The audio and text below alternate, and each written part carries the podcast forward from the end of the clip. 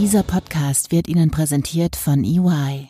Sie spüren den Puls der digitalen Zeit? Sie möchten ständig in Bewegung sein und die Zukunft mitgestalten? Dann bewerben Sie sich jetzt bei EY. Move the Standard. Move together.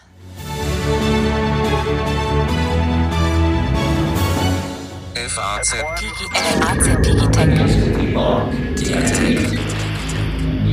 Herzlich willkommen zu einer neuen Folge unseres FAZ Digitech Podcast. Über Elektromobilität wollen wir heute sprechen. Ein Thema, das viele Deutsche regelrecht elektrisiert, auf die eine oder andere Weise auch polarisiert mittlerweile.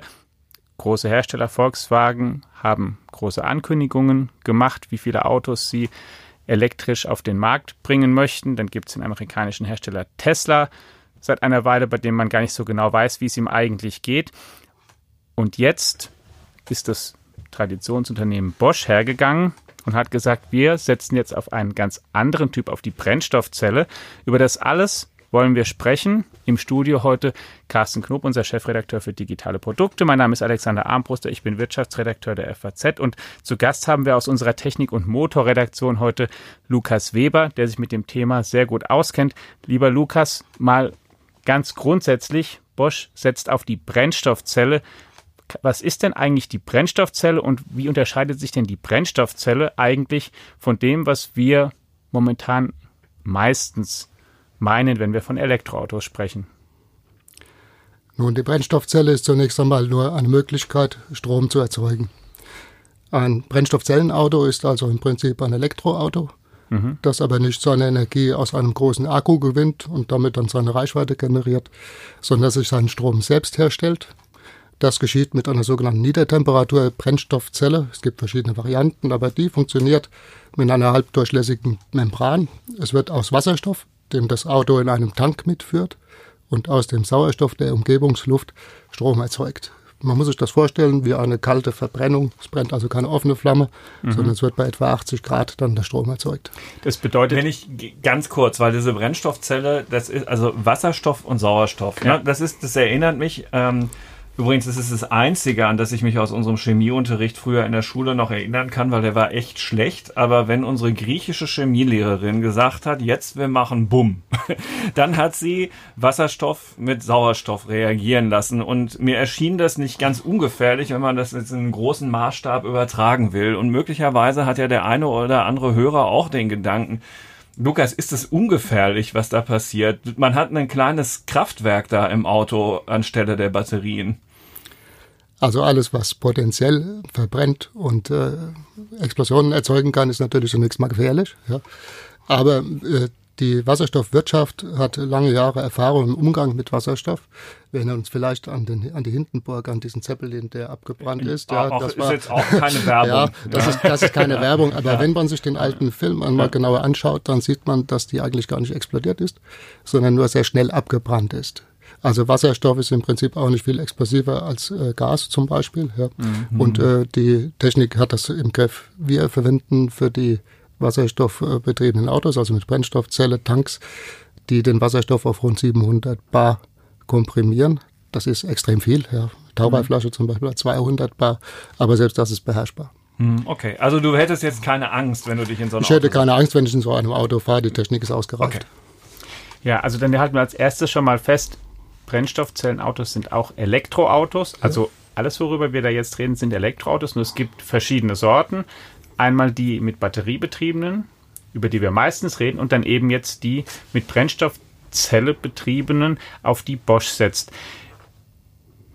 Tatsächlich kam diese Ankündigung für viele sehr überraschend, denn über die Brennstoffzelle reden wir in diesem Land auch schon sehr, sehr lange und sehr, sehr häufig. Und es gibt immer wieder die Diskussion, gerade wenn es um die batterieelektrischen Autos geht, wir wollen hier Technologieoffenheit. Dann gibt es immer wieder Stimmen, die sagen, naja, es gibt ja auch die Brennstoffzelle. Aber so richtig den Durchbruch hat es ja bislang nicht erlebt. Richtig? Und woran liegt das denn? Und wieso, wenn ich die Frage noch anfügen darf, kommt dann denn jetzt Bosch und sagt, wir machen das jetzt im ganz großen Stil? Also die Technik funktioniert. Es gibt die Brennstoffzelle ja auch schon von großen Herstellern wie Fissmann zum Beispiel für den Heizungskeller, wo mhm. gleichzeitig Strom und Wärme für die Heizung erzeugt wird. Die Technik also ist insofern auch ausgereift. Das Problem für die Verwendung im Auto sind die Kosten. Mhm. Also selbst die relativ kleine Brennstoffzelle im Heizungskeller ist extrem teuer.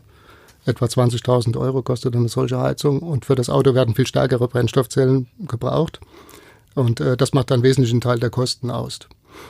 Dazu äh, kommt natürlich auch da, die, die, Druckkammer, in der dann äh, das Gas komprimiert werden muss. Also das ganze drumherum mhm. ist auch nochmal recht aufwendig, sodass wir heute Brennstoffzellenautos, die es ja von einigen Herstellern schon gibt, etwa zum Beispiel von, zum Beispiel von Hyundai, Toyota, Toyota mhm. und so mhm. weiter. Und Mercedes hat ja auch große Versuche schon gemacht. Der GLC ja. ist als Leasingfahrzeug jetzt genau. verfügbar, als Fuel Cell. Mhm. Also äh, die kann man kaufen, aber sie kosten etwa das Doppelte äh, eines mhm. Autos mit herkömmlichem Verbrennungsmotor, wobei viele ja noch sagen, dass da die Preise auch noch etwas geschönt sind.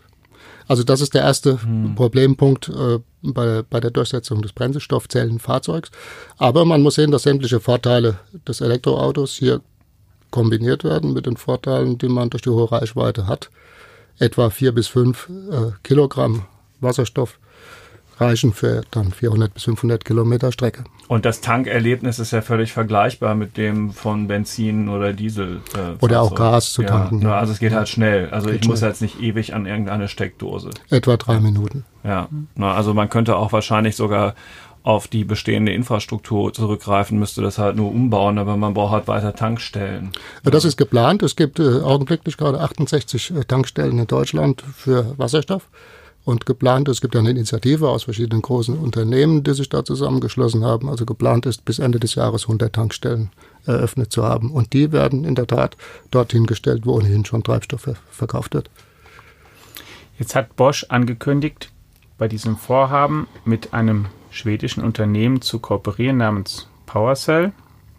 Und bis 2030, auch das ist eine Schätzung von Bosch, jetzt erwartet sich Bosch ein Milliardengeschäft daraus, also wirklich richtig, richtig viel.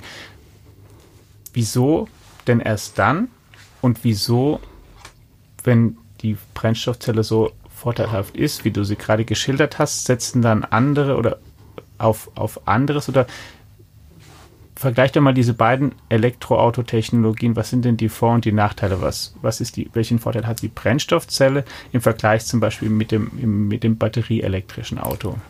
Also man muss sich ein Auto mit Brennstoffzelle vorstellen wie ein elektrisches Auto mit einem Range Extender, der extrem groß ist. Ich habe mhm. praktisch einen Motor dabei, der mir dann entweder Strom erzeugt über einen Verbrennungsmotor beim Range Extender oder der mir den Strom erzeugt über die Brennstoffzelle. Das ist zunächst mal egal, ja, wie ich meinen Strom dann herstelle.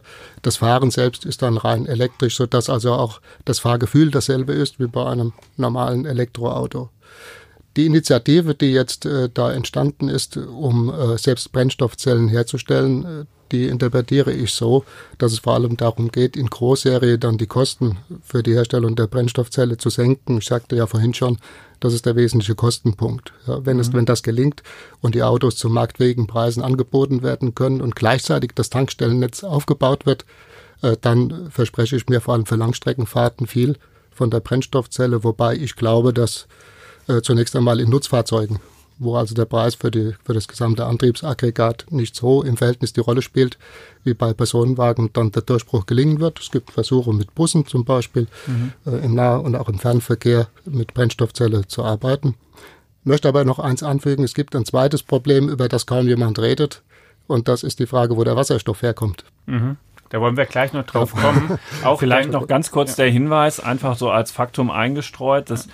tatsächlich ähm, nach den neuesten Vorgaben der Europäischen Union auch bei den Flotten schwerer Lkw, also das ist ja das, wovon Lukas dann jetzt mhm. auch sprach, bis zum Jahr 2030 der CO2-Ausstoß um 30 Prozent gesenkt werden muss. Das ist ein richtiges Fund und ja. deswegen kommt da dann wirklich halt dieses Brennstoffzellenthema ins Spiel. Also zunächst einmal die Brennstoffzelle selbst verbrennt natürlich völlig sauber.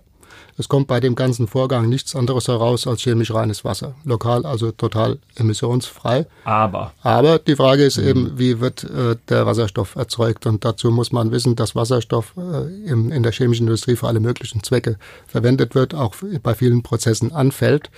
Und von diesen etwa 600, Schätzungen gehen das auseinander, 600 Milliarden Kubikmetern, die im Jahr hergestellt werden, werden 95 Prozent etwa aus Kohlenwasserstoffen, also vor allem aus Erdgas, zum Teil auch aus Kohle hergestellt. Und bei diesem Prozess wird CO2 dort frei wo der Wasserstoff hergestellt wird. Man könnte aber natürlich äh, Wasserstoff auch mit regenerativ erzeugtem Strom äh, herstellen. Ja, es gibt verschiedene Möglichkeiten. Erstens könnte man den, äh, der, das CO2, das anfällt, auffangen. Es gibt verschiedene Möglichkeiten des Abscheidens. Das Problem ist, es kostet halt Geld und deswegen macht es keiner. Ja. Mhm. Und ähm, die zweite Möglichkeit ist, den Wasserstoff mit Hilfe von Elektrolyse herzustellen. Das kennen wir vielleicht auch noch aus dem Chemie Chemieunterricht. Das ist das Zweite, was ich noch behalte. Diese zwei Reagenzröhrchen im ja. Wasser, eine Kathode und die Anode und dann entsteht an der einen Seite der Wasserstoff und an der anderen der Sauerstoff, wenn wir Strom durchgeben. Äh, das, dieses Knallgas wurde dann im Experiment dann entsprechend bewiesen, indem man eine Kerze dran hält. Äh, das geht natürlich relativ einfach, indem ich also Strom nehme und mit Elektrolyse dann äh, Wasserstoff und Sauerstoff herstelle. Ähm, Im Großmaßstab gibt es das auch zum Beispiel an Staudämmen. Auch dazu gibt es verschiedene Verfahren. Und die Elektrolyse muss man sich vorstellen als umgekehrten Vorgang wie die Brennstoffzelle. Mhm. Also ich mache praktisch aus Wasser Wasserstoff und Sauerstoff und bei der Brennstoffzelle mache ich es genau umgekehrt mhm. ja, und gewinne dann dadurch wieder Strom. Mhm.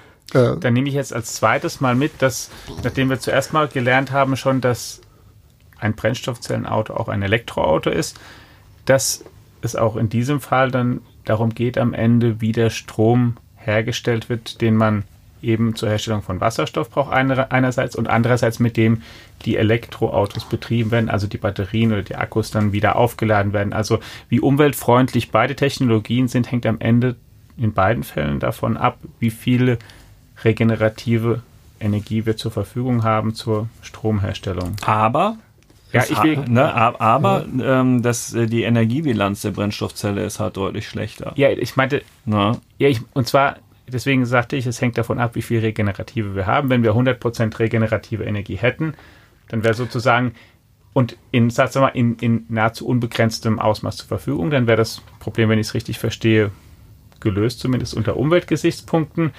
Und ansonsten ist die Frage eben, wie viel hat man und dann muss man anfangen zu vergleichen. Ich möchte jetzt auch nochmal den VW-Vorstandsvorsitzenden zitieren, den die Frankfurter Darf ich da noch, ja. noch ein Wort äh, ja. anfügen, weil du vorhin fragtest äh, nach äh, der Herstellung aus erneuerbaren Energien. Die Idee ist ja, dass wir äh, dort, wo Überschussstrom anfällt, zum Beispiel bei Windkraftanlagen oder auch in der Photovoltaik, zu Zeiten, in denen dieser Strom keinen Abnehmer findet, das erkennen wir daran, dass die Windkrafträder nicht laufen, ja, äh, dass mhm. wir aus diesem Strom dann mit Hilfe der Elektrolyse Wasserstoff herstellen, den wir dann später wieder verwenden, verbrennen oder sonst auch irgendwie chemisch verwenden können und äh, das gleichzeitig das sozusagen als Puffer dann äh, dient, ja. Und äh, das wäre dann insofern grüner Wasserstoff tatsächlich, der da entsteht. Äh, das Problem, das wir bisher haben, es gibt ja Versuchsanlagen, zum Beispiel die größte, die zurzeit existiert, gibt es in Mainz, die habe ich mir auch mal angesehen. Ähm, das Problem ist, dass die Elektrolyse nicht so sehr das ständige Hoch- und Runterfahren mag. Also die Geräte arbeiten am liebsten mit einer gleichbleibenden Stromversorgung. Mhm. Und das haben wir eben dann bei dieser Windanlage mit dem volatilen Wind nicht. Und dass auch die Kosten noch extrem hoch sind. Im Moment versucht man, ähnlich wie bei der Brennstoffzelle, äh, die Kosten zu reduzieren, was zum Teil auch schon gelungen ist. Ja. Ja, das bedeutet, da ist technisch noch ein Stück Weg vor uns, bis man diese Ziele wohl erreicht. Deswegen hat ja auch Bosch sich ein entsprechendes Ziel gesetzt und das Jahr 2030 vor allen Dingen genannt, also von heute aus nochmal mehr als zehn Jahre hin, bis es ein Massengeschäft ist. Und andererseits passt dazu auch, was der, ähm, jetzt zitiere ich mal den VW-Vorstandsvorsitzenden Herbert Dies, was er im Interview mit der Frankfurter Allgemeinen Zeitung diese Woche sagte. Da haben wir ihn nämlich auch gefragt nach der Brennstoffzelle und nach der Ankündigung von Bosch und wieso er eben nicht darauf setzt, sondern voll und ganz, wie es scheint, eben auf den batterieelektrischen Antrieb. Und er sagt dann, ich zitiere ich ihn, es geht darum, dass wir jetzt handeln, denn wir müssen die gesetzten CO2-Ziele ab 2020 erreichen, weil wir davon ausgehen, dass die Brennstoffzelle vor 2030 hier noch keinen großen Beitrag leisten wird, setzen wir auf den batterieelektrischen Antrieb. Langfristig kann die Brennstoffzelle insbesondere für große Fahrzeuge sinnvoll sein. Insgesamt investieren auch wir hier nennenswerte Beiträge in die Forschung. Und dann macht er auch noch den Punkt, den wir gerade besprochen haben. Die Energiebilanz der Brennstoffzelle ist um den Faktor 2 bis 3 schlechter als beim batterieelektrischen Antrieb. Man benötigt also sehr viel mehr regenerativ erzeugten Strom. Ja, zum Beispiel müssen wir ja auch dann den Wasserstoff, wenn er erzeugt ist, erst einmal äh, in einen Zustand versetzen, dass er im Auto transportiert werden kann und allein das Komprimieren auf die 700 Bar und der Transport dann bis zu den entsprechenden Stellen, der kostet ja auch schon mal 10 bis 15 Prozent äh, der Energie, die drinsteckt. Mhm. Und so gibt es eine Reihe von kleinen Problemen. Ich glaube aber trotzdem, dass wir mit Spannung beobachten können, wie auf der einen Seite die Entwicklung der Akkus, mhm. die ja auch zu immer höheren Reichweiten führt, weil alle paar Jahre eine neue Generation kommt, ja. Und auf der anderen Seite die Kostenreduktion auf der Seite der Brennstoffzelle und der Versuch der, der Wasserstoffgewinnung aus regenerativen äh, Energien, das korrespondiert irgendwie, läuft gegeneinander ja. und es wird spannend sein zu beobachten, was es ist eine Wettbewerbssituation ja, absolut, und, und ja. da schlägt einem doch wirklich das Herz höher. Ähm, das, das ist also ja klar, das, das, das Volkswagen setzt wirklich volles Rohr auf auf batterieelektrisch und investiert da 50 Milliarden Euro. Mhm. Ähm, aber der Holger Appel hat es ja auch schon mal in einem vorangegangenen Podcast gesagt, sie machen es natürlich auch, weil sie bei der Brennstoffzelle nichts zu bieten haben. Ja, also der Daimler ist einfach viel weiter an der ja. Stelle, um ein Beispiel zu nennen. Und insofern kann Herr Dies natürlich alles Mögliche ganz wunderbar begründen, aber er kann auch einfach nicht liefern. Und ja, was die Brennstoffzelle angeht, ja, man kann sie das, einkaufen, das, ja. Ähm, ja, ja, aha, ja, Moment, er kann sie einkaufen. Ja, ja. dann aber für, eine, für ein anderes Geld, als wenn er sie selber entwickelt hätte. Und Bosch liefert das Zeugs natürlich ab 2022 schon aus und skaliert dann bis 2030 genau. hoch. Übrigens sollten wir nicht nur Werbung für Bosch machen, weil Conti sieht das natürlich ganz genauso wie Bosch. Mhm. Ähm, äh, und Herr Degenhardt hat auf seiner Hauptversammlung auch gesagt, es sei, er hat sogar, Zitat, gesagt, es sei ein hohes Risiko, allein auf batterieelektrische Antriebe ja. zu setzen. Man ja. muss aber auch bei der Entwicklung der Brennstoffzelle sehen, dass äh, das Know-how bisher eigentlich auch in Fernost sitzt. Also Panasonic zum Beispiel baut, hat, hat schon viele Haushalte auch ausgestattet mhm. mit diesen von mir genannten Heizungsanlagen, die auch Strom herstellen. Also da ist das eine ganz gängige Größe. Dort ist auch das Gas reiner als bei uns, insofern das Problem kleiner. Aber äh, im, im, Prinzip sind da die, die Asiaten führend. Ja, aber das äh, wäre ja fein, wenn das bei Autoantrieben nicht so bliebe. Ja. Ja. Was schätzt du denn, wie eigentlich in den nächsten Jahren sich dieser Wettstreit oder Wettbewerb entwickelt? Wie viel Hoffnung hast du denn darin, dass die Batterien besser werden? Verglichen mit heute, fangen wir mal mit denen an. Also gut, den, den Fortschritt in der Lithium, im Lithium-Akku, den kann man zum Beispiel am Handwerkszeug ablesen. Ja, wenn man diese gängigen 18 Volt ähm, Akkus für, für Akkuschrauber zum Beispiel sich mal anschaut, dann verdoppelt sich etwa alle drei bis vier Jahre die Kapazität, die drin steckt. Mhm. Äh, das ist ein Riesenerfolg, wird durch, äh, in, der, in den Zellen selbst durch Fortschritte in der Produktion äh, erreicht. Ähm, ob man das natürlich in die Zukunft fortschreiben kann, ist eine andere Frage. Wir erwarten aber andererseits ja auch in einigen Jahren äh, Batterien, die nicht mehr mit den flüssigen, sondern mit festen Elektrolyten arbeiten. Da wird auch an allen Ecken geforscht. Dyson hat eine Firma gekauft, äh, die daran entwickelt. Davon hat man dann nachher nichts mehr gehört, aber wir schauen mal, was dann mhm. im nächsten Jahr rauskommen sollte. Also äh, da ist, schreitet die Entwicklung voran und in dem Moment, wo wir mal einen Akku bekommen, der wirklich große Kapazitäten zu vertretbaren Kosten und auch zu relativ geringem Gewicht erreicht, dann hat das batterieelektrische Auto absolut die Nase vorne. Okay. Äh, ob das nun bald kommt oder nicht, das vermag ich auch nicht zu sagen. Also meine Einschätzung ist, äh, dass es in Zukunft beiden, beides geben wird. Also immer weiter fortschreitende Batterieelektrik. Aber ich glaube auch, dass äh, die Brennstoffzellentechnik in Verbindung mit der Wasserstoffwirtschaft, äh, dass das eine wichtige Rolle spielen wird. Und ich denke da vor allem an den Fernverkehr mit, mit Lastwagen. O oder halt eben auch Bussen. Oder Busse, ja, ja, natürlich. Genau, ja. genau also eben für diese Art ähm, von, von, von Auto. Eine spannende Frage interessiert mich auch noch in dem Zusammenhang. Jetzt haben wir ja diese beiden Technologien verglichen und dann auch schon gesagt, was da für ein Potenzial möglicherweise eben drinsteckt und wie sie funktionieren. Jetzt interessieren sich viele unserer Hörerinnen und Hörer natürlich auch immer wieder dafür, wie umweltfreundlich diese Technologien auch heute schon sind, vor allen Dingen das Elektroauto. Da gab es ja auch in der jüngeren Vergangenheit jetzt wieder eine Diskussion, in der mehrere Rechnungen präsentiert wurden, wie umweltfreundlich eigentlich ein heute existierendes Elektroauto ist im Vergleich mit zum Beispiel dem vielgescholtenen Diesel. Kannst du uns, lieber Lukas, die auch noch einmal kurz einsortieren und da eigentlich mal sagen, wie umweltfreundlich das Elektroauto ist? Denn man muss immer wieder auch, glaube ich, klar machen und kann das gar nicht oft genug tun. Wer heute ein Elektroauto kauft, fährt nicht emissionsfrei insgesamt, ganz und gar nicht. Und es ist auch nicht so, als wäre diese Technologie heute schon unserem Verbrennungsmotor überlegen. Richtig? Das ist richtig, aber pauschal lässt sich das schwer sagen. Also ähm, zunächst einmal ist es ja so, dass äh, das Elektroauto zumindest dort, wo es fährt, emissionsfrei fährt. Das heißt, wenn ich damit in die Stadt hineinfahre, habe ich viele Probleme, die aus Abgasen entstehen, in der Stadt nicht. Das ist ja schon mal ein wesentlicher Punkt. Mhm. Der Strom wird andernorts erzeugt mhm. und dann fallen eben auch die Abgase, die Schadstoffe eben an anderer Stelle an. Das ist nicht in der Stadt, also nicht da, wo es, wo es sich konzentriert. Das kann man ja auch sich als Vorteil ansehen, dass die Umweltunfreundlichkeit sozusagen regional exportiert Stimmt, wird. Ja. Ja. Ähm, ja. Das ist das eine. Das zweite ist, man muss eben sich immer anschauen, wie der Strommix aussieht. Mhm. Da gehen die Meinungen sehr stark auseinander. Wir produzieren dann noch einen großen Teil unseres Stroms, den größten überhaupt aus Kohle. Wenn die Kohlekraftwerke abge äh, abgestellt werden, dann muss man sehen, wie das äh, produziert wird. Im Prinzip ist es aber so, dass ich, wenn ich volatile Erzeugung habe, ich zur, zur Konstanthaltung, zur Erzeugung von Grundlast dann irgendwelche anderen Möglichkeiten brauche. Und da wir die Kernkraft ja auch nicht mehr haben, muss man äh, sich überlegen, ob man nicht äh, Gaskraftwerke vorhält, um äh, mhm. die volatile Stromerzeugung aus Wind dann immer wieder auszugleichen, wenn sie nicht da ist. Also das ist etwas schwierig zu sagen, wie da am Ende die, die äh, Umweltbilanz aussieht in der Stromerzeugung. Die Hoffnung ist ja, dass wir viel mehr dezentral machen, dass wir mit Photovoltaik, mit äh, intelligenten Netzen zum ja. Beispiel, mit Pufferspeichern äh, eben sehen, dass wir äh, von der herkömmlichen Art über große Kraftwerke Strom zu produzieren wegkommen. Das spricht dann äh, für, eher für, für das Elektroauto. Aber ich möchte dazu sagen, auch die, das reine Fahren mit Strom aus erneuerbaren Energien ist ja auch nicht emissionsneutral, sondern diese Anlagen müssen ja auch erstmal gebaut werden. Und äh, wie, Eben, ja. wie äh, CO2, wie viel CO2 dabei entsteht, wenn ich zum Beispiel eine Windenergieanlage herstelle, das ist ja auch Gegenstand der Diskussion.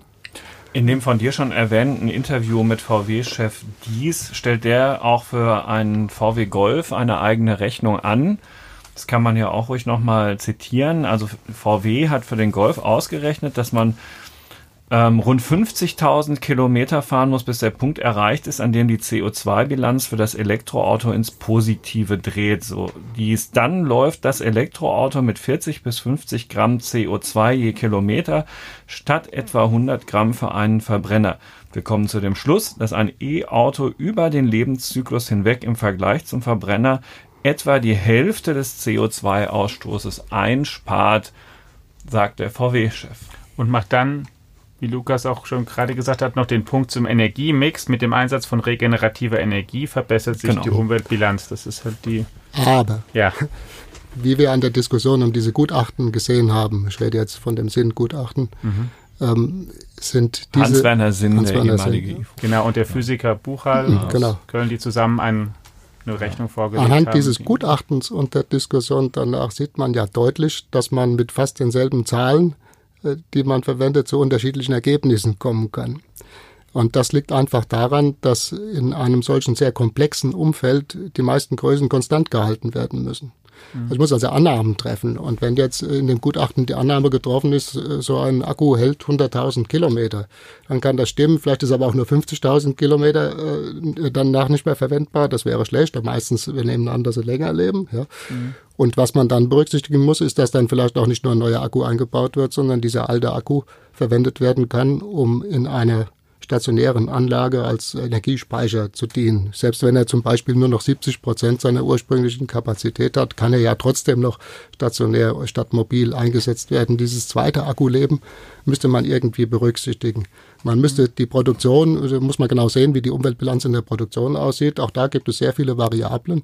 Und das gilt natürlich auch für die Erzeugung von Benzin und Diesel mit sehr vielen unterschiedlichen Variablen. Und je nachdem, welche Veränderungen ich an diesen mhm. Größen vornehme, äh, kommt dann am Ergebnis heraus, dass der Diesel oder eben äh, das Elektroauto umweltfreundlicher ist. Deswegen muss man solche Gutachten mit Vorsicht genießen. Ich möchte, mal pauschal sagen, ein Diesel ist aus heutiger Sicht immer dann im Vorteil, wenn ich lange Strecken fahren muss. Und äh, das Elektroauto ist dann im Vorteil, wenn ich 20 Kilometer zur Arbeit und wieder zurückfahre. Und dass das unmittelbare Ende des Verbrennungsmotors nicht bevorsteht, das sieht man ja übrigens sogar auch an den Plänen von VW selbst. Denn auch wenn ähm, der Konzern sehr stark auf Elektromobilität setzt, setzt er natürlich zugleich auch noch weiterhin sehr stark und für viele Jahre auf den Verbrennungsmotor und wird sehr, sehr viele tausend solcher Autos natürlich herstellen und auch weiter verkaufen wollen. Ja, wir schauen immer auf unsere Gesellschaft, ja, Klar, in der ja. diese Diskussionen auch äh, sehr heftig geführt werden. Aber wir müssen natürlich auch auf viele Teile in der Welt schauen, wo der Verbrennungsmotor auch äh, in Zukunft noch äh, die weit Ja. überwiegend dominierende Rolle spielen wird.